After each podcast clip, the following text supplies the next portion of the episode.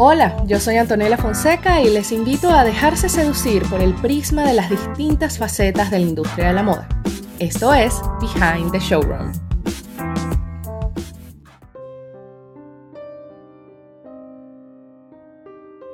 La moda es la que muchas veces nos cuenta la historia.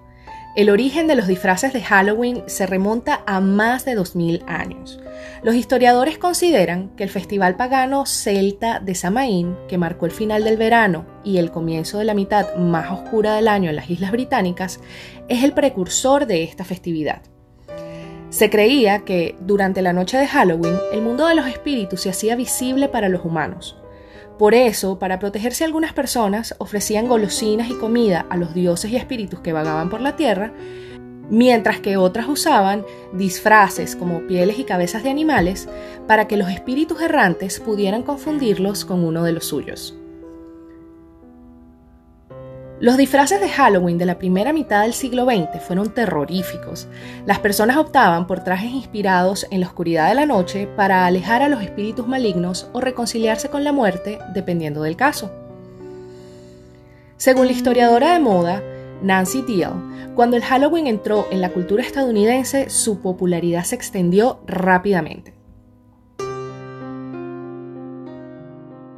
En las décadas de 1920 y 1930, la gente celebraba con fiestas de disfraces anuales, dirigidos tanto a adultos como a niños en salones alquilados o casas familiares.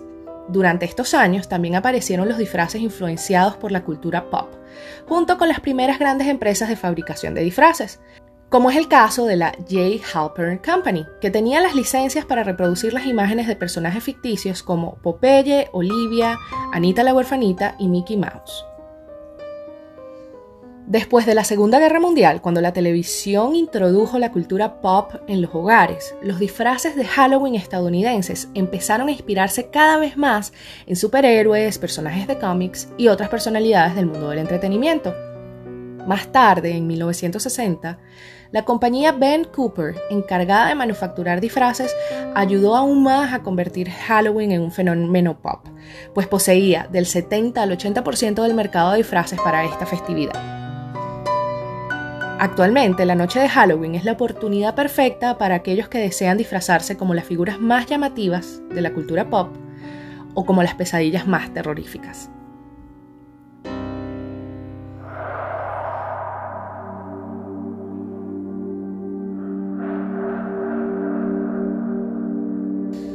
Ahora hablemos de industria. En Estados Unidos, la Federación Nacional de Retail estima que los consumidores gastarán aproximadamente 8.8 mil millones de dólares en disfraces, dulces, decoraciones y muchas otras cosas para celebrar esta festividad en 2019.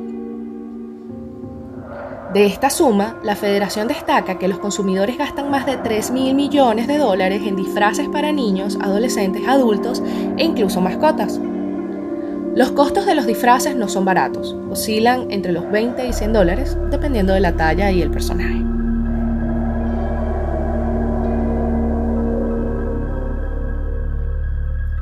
Hablemos de innovación y sostenibilidad.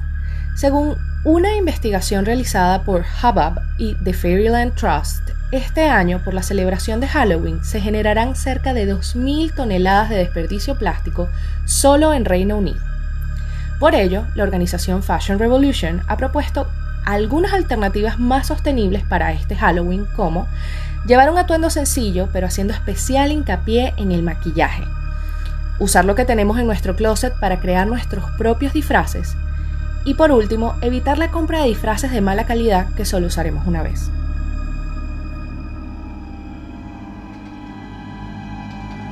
Hemos llegado al final de nuestro quinto episodio de Behind the Showroom. Les invito a seguirnos en nuestras redes sociales y dejarnos todos sus comentarios allí. Que tengan un happy Halloween. Yo soy Antonella Fonseca y me despido hasta la próxima edición de Behind the Showroom.